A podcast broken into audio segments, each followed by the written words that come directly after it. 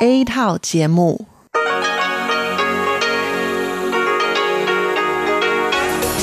Đây là Đài Phát thanh Quốc tế Đài Loan RTI.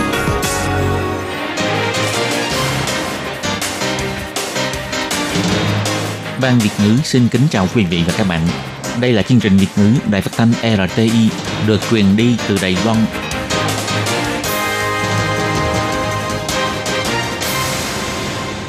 Tường Vi xin chào quý vị và các bạn. Chào mừng các bạn đến với chương trình phát thanh Việt ngữ Đài RTI. Các bạn thân mến, hôm nay là Chủ nhật, ngày 27 tháng 1 năm 2019, tức là 22 tháng Chạp âm lịch năm Mậu Tuất. Chương trình Việt ngữ của Đài RTI hôm nay sẽ được mở đầu bằng bản tin quan trọng trong tuần. Tiếp theo là các chuyên mục Chuyện vãng đó đi, Nhịp sống Đài Loan và cuối cùng sẽ được khép lại bằng chuyên mục Nhịp cầu giao lưu – Trước tiên xin mời quý vị và các bạn cùng theo dõi nội dung tóm lược của bản tin quan trọng trong tuần. Bảo vệ nền dân chủ Đài Loan không bị đe dọa, Tổng thống Thái Anh Văn phát biểu càng yếu đuối thì kẻ bắt nạt sẽ càng kiêu ngạo. Đảm nhận chức vụ phát ngôn viên phủ tổng thống, Trương Đông Hàm nói làm chiếc cầu nối giữa phủ tổng thống, viện hành chính và chính đảng đưa quan niệm chính xác về bảo hiểm y tế toàn dân vào sách giáo khoa của cấp 1. Đài Loan cho khởi động máy cho rau ngủ để cứu hành lá tâm tinh. Tổng thống Thái Anh Văn bày tỏ cảm ơn Hạ viện Mỹ đã thông qua đề án ủng hộ Đài Loan trở lại WHO. Cuối tháng 3, Viện Hành chính Đài Loan sẽ công bố những doanh nghiệp Trung Quốc thuộc danh sách đen an toàn thông tin. Cuối cùng là Sở Di dân Đài Loan kêu gọi người cư trú quá hạn ra đầu thú sau đây xin mời các bạn cùng theo dõi nội dung chi tiết. Ngày 21 tháng 1, Tổng thống Thái Anh Văn tiếp kiến Chủ tịch Hiệp hội quan hệ ngoại giao của ban cố vấn Mỹ ông Richard Haas cùng đoàn đại diện.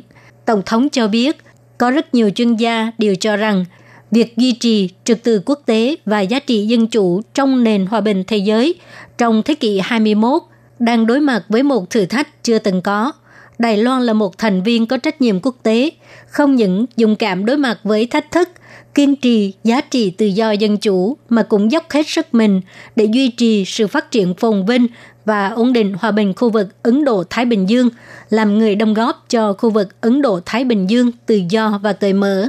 Trong mặt quan hệ hai bờ eo biển Đài Loan, Tổng thống Thái Anh Văn cho hay, Đài Loan không bao giờ phản đối sự tương tác và sự giao lưu giữa hai bên, nhưng đáng tiếc Phía Trung Quốc một lần nữa nhắc lại, họ sẽ không từ bỏ ý định sử dụng vũ lực chống lại Đài Loan và có ý định áp đặt phương án một quốc gia hai chế độ đối với Đài Loan.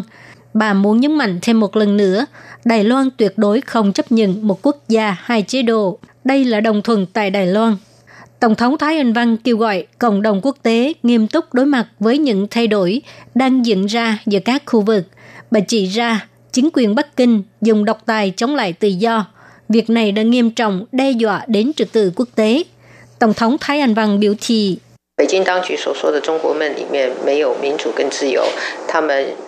không có dân chủ và tự do trong giấc mơ Trung Quốc, mà chính quyền Bắc Kinh đã nói.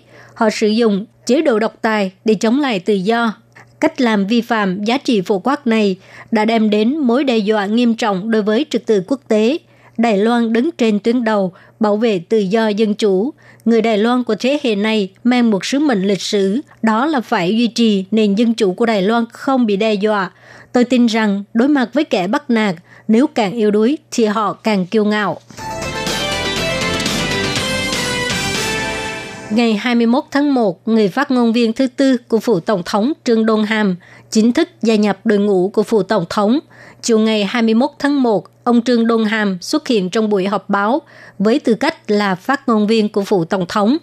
Do Trương Đôn Hàm trước đó từng làm cố vấn cho Thủ tướng Tô Trinh Sương, thị trưởng thành phố đầu viên Trịnh Văn Sáng, cho nên nhân sĩ của đảng Dân Tiến cho rằng ông ta sẽ trở thành chiếc cầu nối trao đổi giữa Tổng thống Thái Anh Văn với ông Tô Trinh Sương và ông Trịnh Văn Sáng. Đối với việc này, ông Trương Đôn Hàm cho hay ông sẽ làm tốt vai trò cầu nối giữa phủ tổng thống, viện hành chính và các chính đảng. Ông Trương Đôn Hàm biểu thị, Tôi thấy từ chiếc cầu nối gần đây rất phổ biến. Dù thế nào đi nữa, giữa phụ tổng thống, viện hành chính và các chính đảng đều sẽ có sự trao đổi rất tốt. Chúng tôi đều là thành viên của đội ngũ cầm quyền. Giao tiếp là công việc và vai trò của phát ngôn viên. Tôi sẽ làm tốt vai trò này. Ông Trương đông Hàm còn cho biết, đối với vai trò mới này, ông dĩ nhiên cũng có áp lực, nhưng phải làm tốt công việc của mình. Tuy khả năng của một người là có hạn chế, có thể sẽ không thay đổi bất cứ điều gì, nhưng mỗi một chúng ta đều phải làm việc hết sức mình. Nhằm để cho chế độ bảo hiểm y tế được tiếp tục lâu dài, Giám đốc Sở Bảo hiểm Y tế Đài Loan ông Lý Bá Trương tích cực mang quan niệm về bảo hiểm y tế tuyên truyền cho thế hệ mai sau. Ông hy vọng thông qua sách giáo khoa trong trường tiểu học để cho các em học sinh biết được chế độ điều trị bệnh của Đài Loan và tránh những lãng phí trong việc khám điều trị bệnh. Giám đốc Lý Bá Trường cho biết, chế độ bảo hiểm y tế bao gồm khá nhiều chính sách.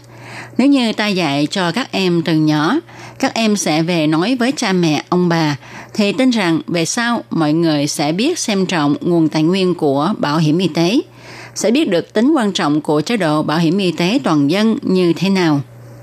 Sở Bảo hiểm Y tế Trung ương tích cực thúc đẩy việc mang ý nghĩa của bảo hiểm y tế đưa vào sách giáo khoa của cấp 1 và đã nhận được sự ủng hộ của nhà xuất bản Hanlin, cũng như nhận được sự phê chuẩn của Bộ Giáo dục Đài Loan – Hy vọng thông qua sách giáo khoa và sự chỉ đạo của giáo viên giúp cho thế hệ sau biết rõ ý nghĩa và giá trị của bảo hiểm y tế toàn dân là trợ giúp lẫn nhau và chăm sóc nhóm người yếu thế.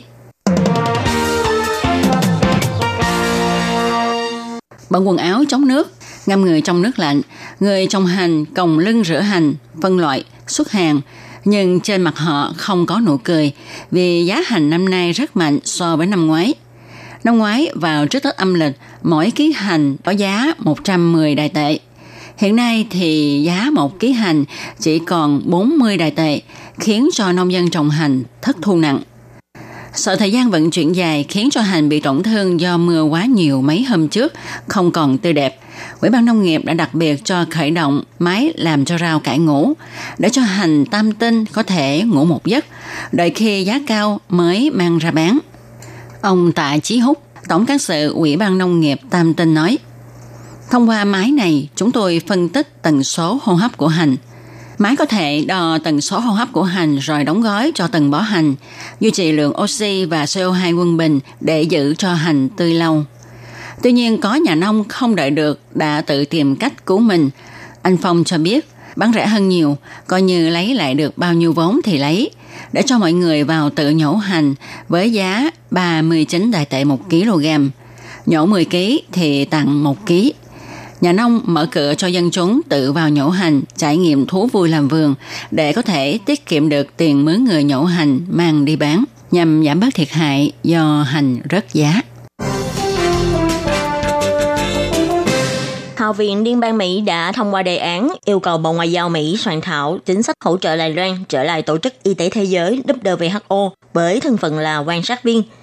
Đề án này được nghị viên Ted Yoho của Mỹ đề xuất, ủng hộ Đài Loan trở lại Tổ chức Y tế Thế giới WHO và được thông qua ngày 22 tháng 1. Đề án đã yêu cầu Bộ Ngoại giao Mỹ nghiên cứu chính sách hỗ trợ Đài Loan trở lại vị trí quan sát viên của Tổ chức WHO. Bộ Ngoại giao Đài Loan đã bày tỏ sự hoan nghênh và cảm tạ Giới chức Bộ Ngoại giao Đài Loan bày tỏ, đề án này do ông Michael Macron, Elliot Engel, Stephen Sobot, Brian Fitzpatrick cùng ký tên ủng hộ, thấy rõ Quốc hội Mỹ đã không phân chia đảng phái, kiên định ủng hộ Đài Loan. Bộ Ngoại giao nói, thành quả y tế công cộng cũng như sự nỗ lực trong hoạt động y tế quốc tế của Đài Loan được cả thế giới công nhận. Những đóng góp của Đài Loan trong việc phòng chống dịch bệnh cũng như đảm bảo y tế công cộng toàn cầu là quan trọng và không thể thiếu. Chính phủ Đài Loan sẽ tiếp tục làm tốt nhiệm vụ của mình trong việc phòng dịch và bảo đảm y tế công cộng trên trường quốc tế. Đồng thời tích cực thuyết phục để WHO mời Đài Loan vào vai trò quan sát viên và tham gia Đại hội đồng Y tế Thế giới WHA lần thứ 72. Phủ Tổng thống hôm nay cũng bày tỏ hoan nghênh và cảm tạ. Phủ Tổng thống bày tỏ, dù Trung Quốc chưa bao giờ ngừng việc chèn ép Đài Loan, những thách thức đầy khó khăn của Đài Loan trong trường quốc tế – nhưng có sự ủng hộ và hỗ trợ của các quốc gia có lý tưởng gần nhau như Mỹ, quan tâm đến quyền lợi và phúc lợi của 23 triệu nhân Đài Loan. Toàn thể người dân Đài Loan chân thành cảm ơn. Phủ Tổng thống nhấn mạnh, là một thành viên của xã hội toàn cầu, Đài Loan cũng sẽ tiếp tục hợp tác mật thiết với các cơ quan lập pháp và hành chính Mỹ để phát triển mối quan hệ hợp tác bền vững, cùng đóng góp sức lực cho sự ổn định và phúc lợi của thế giới. Sau khi độ tin sản phẩm của hãng Huawei Trung Quốc gây nguy cơ rò rỉ thông tin người dùng, nhiều nước trên thế giới bắt đầu triển khai hành động tẩy chay thiết bị sản xuất từ Trung Quốc như của hãng Huawei. Trưởng phòng phòng an ninh thông tin quốc gia Viện Hành Chính, ông Giảng Hoành Vĩ khi trả lời phỏng vấn thời báo Nikkei của Nhật đã nói, Đài Loan đang nghiên cứu để soạn ra bản danh sách đen chi tiết các doanh nghiệp công nghệ Trung Quốc – Ông Giảng Hoành Vĩ nói, có thể đến cuối tháng 3 mới có thể hoàn thành danh sách đen của những công ty Trung Quốc có khả năng tạo thành mối nguy hiếp đến an toàn thông tin mạng. Danh sách này sẽ tiếp tục được cập nhật. Khi có danh sách này rồi, thì các cơ quan chính phủ cũng như người dân khi mua sản phẩm có thể sẽ tránh được những hạn có tai tiếng về rủi ro an toàn thông tin. Ông Giảng Hoành Vĩ nhấn mạnh, công chức chính phủ sẽ không sử dụng điện thoại thông minh của Trung Quốc Chính phủ cũng sẽ cấm công chức viên sử dụng các app liên lạc như WeChat trên thiết bị di động. Ngoài Huawei ra, thì công ty thiết bị viễn thông ZTE, công ty thiết bị camera HIK Vision, công ty công nghệ Tao Hoa cũng lọt vào những danh sách đợt một này. Chính phủ cũng đang suy xét việc đưa Delovo vào danh sách cấm này. Các cơ quan chính phủ và doanh nghiệp nhà nước sẽ bị cấm sử dụng những sản phẩm của những nhà sản xuất này. Hiện nay, nước Mỹ, Úc, New Zealand, Nhật anh, Pháp, vân vân đều đã bày tỏ thái độ sẽ cấm sử dụng sản phẩm của các hãng như Huawei. Có tin chỉ ra vì Trung Quốc có lập trường cứng rắn trong việc muốn thông qua vũ lực để thống nhất Đài Loan, nên Đài Loan sẽ là nơi mang rủi ro cao nhất. Chính vì thế, Đài Loan sẽ mở rộng việc cấm sử dụng các sản phẩm Trung Quốc. Tết sắp đến, vậy mà vẫn còn rất nhiều người nước ngoài và người mang quốc tịch Trung Quốc cư trú quá hạn tại Đài Loan. Ngày 24 tháng 1, Sở Di dân Đài Loan cho biết, Sở đang thúc đẩy chính sách khoan hồng cho những người cư trú quá hạn ra đầu thú. Chỉ cần họ tự ra đầu thú thì sẽ miễn tạm giam và chỉ cần nộp tiền phạt cư trú quá hạn là 2.000 đại tệ. Đồng thời cũng miễn luôn quy định quản chế không cho nhập cảnh trở lại Đài Loan. Sở Di dân Đài Loan cho biết, Thời gian tuyên truyền chính sách này được thực thi từ ngày 1 tháng 1 năm 2019 cho đến ngày 31 tháng 1 năm 2019. Từ ngày 1 tháng 1 đến ngày 22 tháng 1 năm nay đã có hơn 2.300 người cư trú quá hạn ra đầu thú, tăng hơn 900 người so với cùng kỳ năm ngoái. Điều này cho thấy chính sách khoan hồng và cũng ngay dịp Tết đã khiến cho nhiều người tự nguyện ra đầu thú để có thể về ăn Tết với gia đình.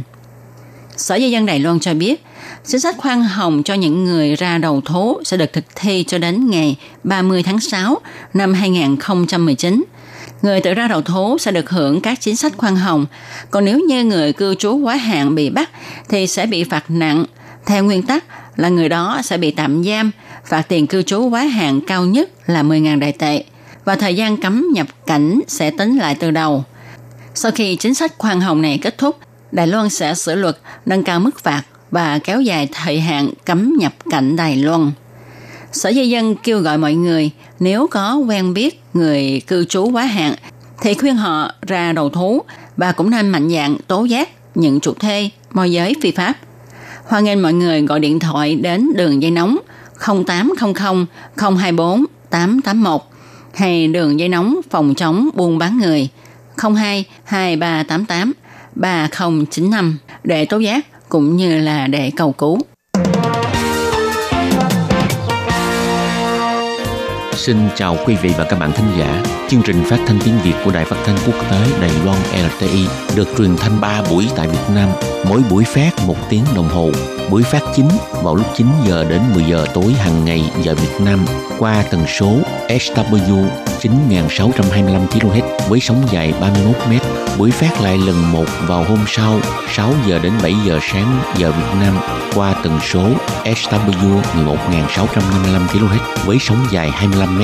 Buổi phát lại lần hai vào hôm sau 6 giờ đến 7 giờ tối giờ Việt Nam qua tần số SW 15350 kHz với sóng dài 19 m. Ngoài ra tại Gia Nghĩa, Vân Lâm, Đài Nam có thể đón nghe chương trình phát thanh tiếng Việt qua tần số MW 1000. Xin mời quý vị và các bạn tiếp tục đón nghe.